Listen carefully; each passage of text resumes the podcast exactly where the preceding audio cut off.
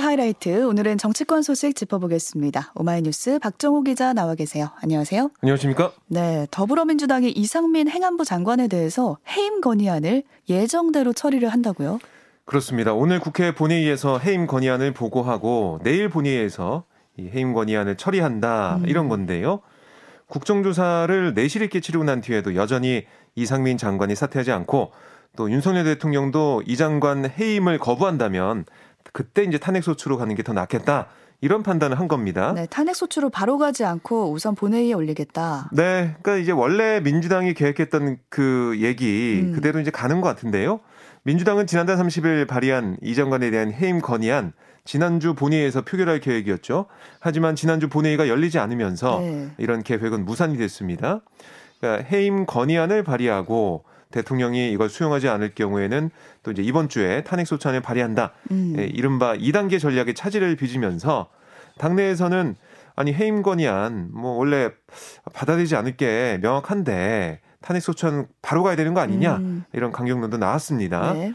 아, 원내 지도부는 우선 뭐 문책 방식을 두고 고심을 거듭을 했지만 결국 원래 계획대로 단계적 문책을 선택하기로 했습니다. 네. 그러니까 예산안과 이태원 참사, 그러니까 12구 참사, 국정조사 등이 복잡하게 얽혀 있는 상황에서 곧장 이 탄핵 소추안을 발의할 경우에는 이 전국이 더 급냉할 수 있다 음. 이런 우려를 좀 한 걸로 보이고요.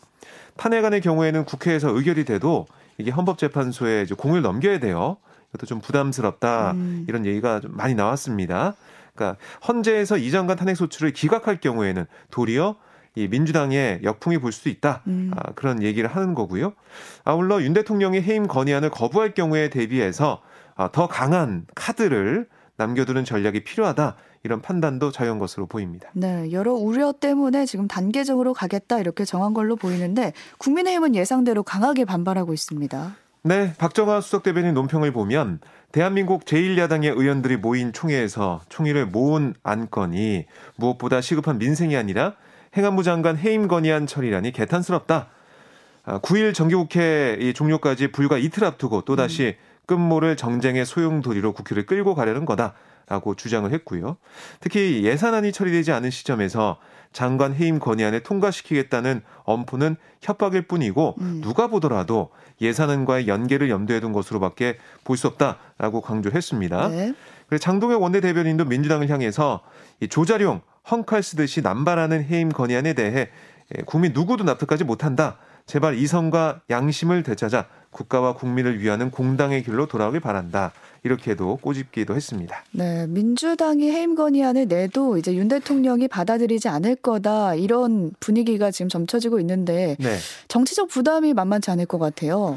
네, 그러니까 최근에도 윤 대통령이 이상민 장관을 비롯한 내각 주요 인사들을 관저로 초청해서 음. 저녁을 함께 먹으면서 사실상 유임 시그널을 보낸 게 아니냐 이런 해석이 나왔거든요. 그래서 민주당이 해임 건의안을 의결하더라도 윤 대통령이 이걸 받아들일 가능성은 희박하다 이런 전망이 나오고 있습니다. 하지만 그동안 이 화물연대 파업에 가려 있던 이상민 장관 논란이 어떻게 보면 재점화하는 상황이라서 정치적 부담 또한 피하기 어려워진 거 아니냐 음. 이렇게 볼 수도 있는데요. 해임 건의안을 앞세운 이 야권의 공세가 이 장관에게 집중되면서 이 12구 참사에 대한 정부 책임론 다시 거세질 것으로 예상되기도 합니다. 네. 아, 그리고 윤 대통령이 해임 건의안을 받아들이지 않을 경우에는 또 측근 감싸기 음. 아, 이런 야권의 비판이 이어지게 되겠고 이게 또 여론에 작용하는 게 아니냐 이런 관측도 있습니다. 네. 앞서 잠깐 언급이 됐지만 여야가 아직도 내년도 예산안 합의하지 못한 상태잖아요. 네. 근데 보니까 내일이면 정기국회가 끝나는 날인데 그때까지 합의가 가능하겠습니까? 우선은 이, 아, 2 플러스 2, 음. 그리고 이제 그저께부터는 3 플러스 3 이렇게 회동이 이어지고 있는데요. 네. 국민의힘이 오늘 의원총회를 연다고 해요. 거기서 구체적인 대응 방안을 논의하기로 했는데, 아, 우선은 이제 해임 건의안 이 문제가 이제 나와 있기 때문에 음. 어떻게 할 거냐 여기에 대한 의견이 나올 것 같고 그리고 예산안 논의 과정을 얘기를 하면서 어느 정도 선까지 받아들일 수 있느냐 이런 얘기도 나올 것 같거든요. 주호영 원내대표가 지난달 30일 기자간담회에서 했던 말을 좀 보면 만약 해임 건의안이 강행되면 예산안 처리는 물 건너가고 극심한 정쟁에 빠진다 아, 이렇게 강대강 대치를 예고한 바 있어서 오늘 국민의힘의 의원총회를 좀 지켜봐야 될 것 같고요. 네. 일단은 여야가 내년도 예산안 이건 이제 9일 그러니까 내일 본회의 처리를 목표로 협상하고 있는데 어, 임시 국회로 넘어갈 가능성 아. 이것도 좀 민주당이 대비를 하고 있다고 해요. 음. 그래서 어, 만약에 시나리오가 계속해서 이렇게 엇나가면은 여야가 대치가 된다면은 임시회에서 처리될 가능성도 있는 그런 상황입니다. 네. 국민의힘 친윤계 의원들이 모인 공부 모임이죠. 국민 공감이 공식 출범을 했는데요. 이 자리에 참석한 원주 윤핵관 권성동 장재원 의원의 모습이 관심을 모았습니다. 네, 이 권성동 장재현 의원 사실 국민 공감의 정식 회원은 아니에요. 음, 하지만 어제 출범식에 나란히 참석해서 주목을 받았습니다. 네. 아, 특히 권성동 의원 같은 경우는 지금 당권 주자 후보군으로 분류가 된 상황이거든요. 어제 뭐 의원들 만나서 인사를 나누는 모습이 어, 많은 취재진의 관심을 끌었고요. 아, 지난 6월 이 국민 공감 이 모임은 원래는 민들레라는 이름으로 추진이 됐었죠. 어, 민심 들어볼래. 들을, 네. 네, 그걸로 얘기가 좀 됐었는데 장재원 의원이 주도를 했었어요. 하지만 당시 원내대표였던 이 권성동 의원이 개파 갈등 우려 등을 이유로 모임에 사실상 제동을 걸면서 두 사람 간 불화설이 좀 시작된 바가 있습니다. 그리고 뭐 두 의원이 공개 석상에서 만난 게 이번이 처음이라고 보시면 돼요. 아, 그때 이후로 처음인가요? 그렇습니다. 공식적으로 오. 만난 거는 처음이라서 더 취재진의 눈길을 끌었는데요. 아, 이 장지현 의원이 먼저 이제 권성동 의원한테 다가가서 어, 권성동 의원이 일어나서 반갑게 악수하는 모습, 정말 카메라 플래시가 빗발치는 그런 음. 상황이었고, 어, 이 권성동, 장재현 두 사람이 참석하다 보니까 이 국민 공감 사실상 친윤 그 의원들 주축이기 때문에 내년 전당대 앞두고 어, 이 윤심을 반영한 친윤 세력의 결집이 아니냐 이런 얘기도 나오고 있어요. 음. 하지만 어, 윤핵관으로 불리는 그또 모임 총괄 간사를 맡은 이철규 의원은 인사말에서 뭐라고 했냐면 일부에서 우려하듯 개파 모임은 결코 하지 않을 거다. 이 모임은 순수한 공부 모임이다. 이렇게 강조를 했는데 네. 이 여의도 정치권에서 보기에는 이 친윤계 의원들이 좀 많이 모여 있기 때문에 음. 결국 전당대회 앞둔 새 결집이 아니냐 이런 얘기가 좀 많이 나오고 있습니다. 네, 권성동 의원은 이 모임 이후에 한동훈 장관 당대표 출마설을 좀 언급을 하면서 일부의 주장일 뿐이다 이렇게 일축을 했습니다. 네, 그러니까 이 행사 참석을 마치고 떠나니까 기자들이 이제 따라가서 여러 가지 좀 물어봤는데요. 특히 한동훈 장관에 대한 얘기를 좀 물어봤어요. 네. 아, 그랬더니 한동훈 장관이 이제 장관직을 맡은 지 얼마 되지도 않았고 문재인 정부에서 훼손된 법치주의를 확립하기 위해서 굉장히 애를 쓰고 있기 때문에 지금 당장 전대가 내년 2월 말이나 뭐 3월 초인데 시일이 촉박하다. 그래서 아주 극히 일부에서 주장하는 게 아닌가 음. 이렇게 해석을 했습니다. 네. 권성동 의원 입장에서는 뭐 이렇게 말할 수밖에 없는 게 자신도 이제 전당대 출마를 저울질하고 있기 음. 때문에 경쟁자라고 볼 수가 있잖아요. 아, 그리고 그런 것도 있고 또 윤심이 반영된 반응이 아니냐 이런 얘기도 나오고 있습니다. 그리고 수도권 MG, MZ 대표론 여기에 대해서는 권성동 의원은 차기 총선에서 승리하기 위해서는 수도권이 굉장히 중요하다. 아, 수도권 20, 30대 그리고 중도 지향으로 나아가는 거 아, 그 선거 전략으로 맞는 거다. 음. 이렇게 얘기하면서도 당 대표가 어느 지역 출신이냐 뭐 이렇게 못 박는 거 저는 적절치 않다고 생각한다. 아, 이렇게 얘기를 했습니다. 네. 아, 그리고 이제 수도권 뭐 MG 대표론 이거 처음 끄집어낸 조영 원내대표가 차기 당권 주자 후보군을 거론, 그러니까 주, 예, 권성동 의원을 거론하면서 아 권성동 의원을 거론, 거론하지 않는 그런 음. 상황을 얘기를 했어요. 취재진이 물어봤어요. 아, 물어봤어요. 주호영 원내대표가 차기 당권 주자 후보군에 권성도 의원을 언급하지 않았는데 어떻게 생각하시냐 네. 이렇게 물어본 물었는데 거예요. 네. 권성동 의원은 웃으면서 답하지 않는 모습을 보였습니다. 아, 네. 한편 장재현 의원은 차기 당권 주자와 관련한 당 지도부의 발언, 그러니까 이제 주호영 원내대표의 발언을 겨냥하는 또 말을 했습니다. 네, 그러니까 조영 원내대표가 대구 토론회 지난 3일에 있었던 토론회에서 일부 당권주자들 실명을 거론하며 네. 다들 이 당원들 성에 차지 않는다 이렇게 말한 것에 대해서 장재현 의원은 굳이 안 해도 될 말씀을 해서 우리 당의 모습만 자꾸 작아지게 하는 이유를 모르겠다 음, 이렇게 주호영 원내대표를 비판했어요. 그리고 성에 차지 않는다 이 표현에 윤심이 담겼다고 하는데 대통령께서는 우리 전당대 후보들을 두고 성에 차지 않는다는 말씀을 하지 않을 거다 음. 이렇게 또 지적을 했고 네. 또 전진석 비대위원장이 차기 지도부의 자격과 관련해서 MG 뭐 미래 세대의 새로운 물결에 공감하는 지도부 이렇게 강조를 했었는데 여기에 대해서도 장재현 의원은 심판을 보실 분이 기준을 만드는 거 옳지 않다 부적절하다 이렇게 얘기를 했습니다. 아, 뭐 이렇게 얘기를 하고 뭐 장지원 의원의 비판까지 나오니까 주호영 원내대표는 특정인을 염두에 두고 뭐 얘기한 적도 없고 음. 우리 후보를 디스한 적도 없다 이렇게 또 반박을 했고요. 네. 그러면서 내가 디스했다고 하는데 전혀 아니고 장지원 의원이 스스로 디스하는 것 같아서 너무 안타깝다 음. 이렇게까지 맞서는 모습을 보였습니다. 정진석 비대위원장도 반발을 했는데요. 심판이기 때문에 아, 이 심판이기에 당연히 해야 하는 얘기지 심판이라 하면 안 되는 말이 아니다. 이렇게 반박을 하기도 했습니다. 네. 그 당대표 출마설 당사자의 얘기도 좀 들어볼 만한데 지금 한동훈 장관이 차출설에 대해서 공개적으로 선을 긋는 모습 보였어요. 네, 한 장관이 어제 이제 국회 법사위 전체의 참석에 앞서서 취재진들의 아, 질문, 그러니까 여의도 차출론에 대한 물음에 저는 지금까지 법무부 장관으로서 할 일을 아, 부족하지만 최선을 다해서 해왔다. 음. 앞으로도 그럴 생각밖에 없다라고 어, 좀 단호한 입장을 밝혔어요. 앞으로도 장관 일을 하겠다. 그렇습니다. 할 일이 많이 있다. 음. 아, 이런 거고요.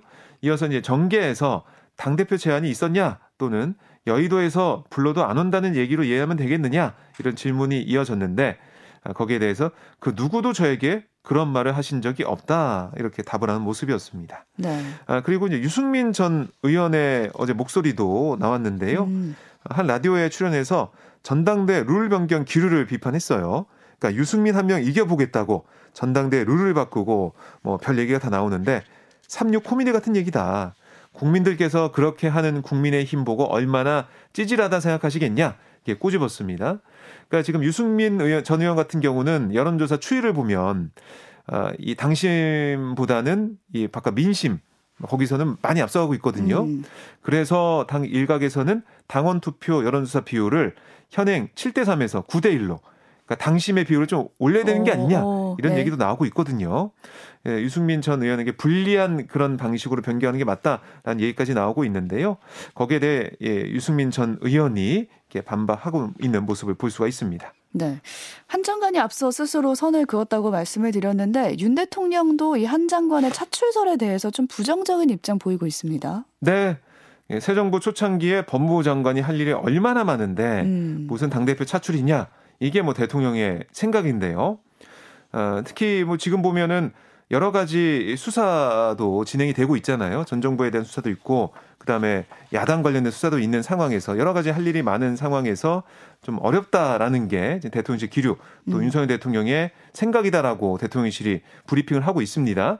그러니까 대통령실은 한동훈 차출설에 선을 긋는 어, 그런 어, 좀 어떻게 보면은 어, 당무에 좀 관여하지 않는다는 음. 그런 모습도 좀 보이면서 국민의힘 당권 이 다툼에 한층 또 거리에 두는 모습을 보이고 있습니다. 네, 민주당 얘기로 넘어가 보겠습니다. 대장동 수사가 계속되고 있는데 민주당이 검찰을 향해서 역공을 펼쳤는데요. 우선 이 대표가 남욱 씨의 진술을 언급했습니다.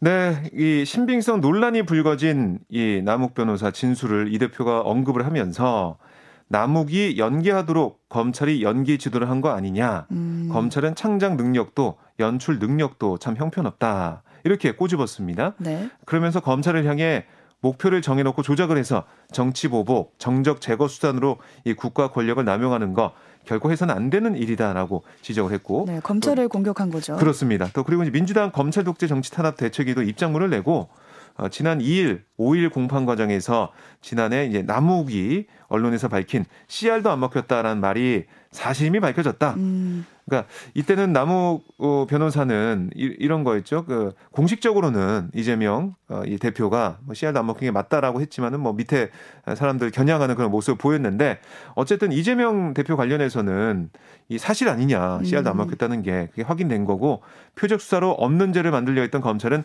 합당한 책임을 져야 할 거다. 이렇게도 주장하기도 했습니다. 네. 또 여기에 대해서 남욱 변호사가 이재명 대표의 발언을 비판하는 말을 했습니다.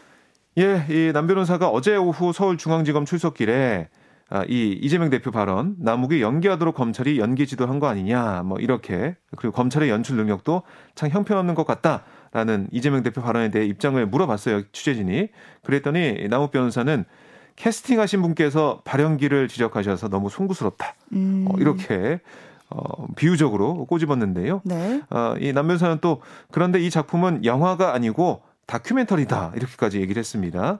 아, 그러면서 이재명 대표가 캐스팅했다는 게 무슨 뜻이냐 이런 음. 꼬리 질문도 있었는데 여기. 대해서는 답을 하지 않았습니다. 네. 그러니까 이 뒤에 이재명 대표가 있었다라는 걸 또 나훈 변호사가 주장한 게 아니냐 그렇죠. 해석을 네. 할 수가 있는 상황입니다. 네, 하지만 또 명확하게 말을 하진 않은 상태였습니다. 네, 그렇습니다. 하나만 더 보겠습니다. 불법 대선 자금 수수 혐의로 구속 기소된 김용 전 민주연구원 부원장의 자필 편지도 공개가 됐는데요. 어떤 내용이 담겨 있습니까?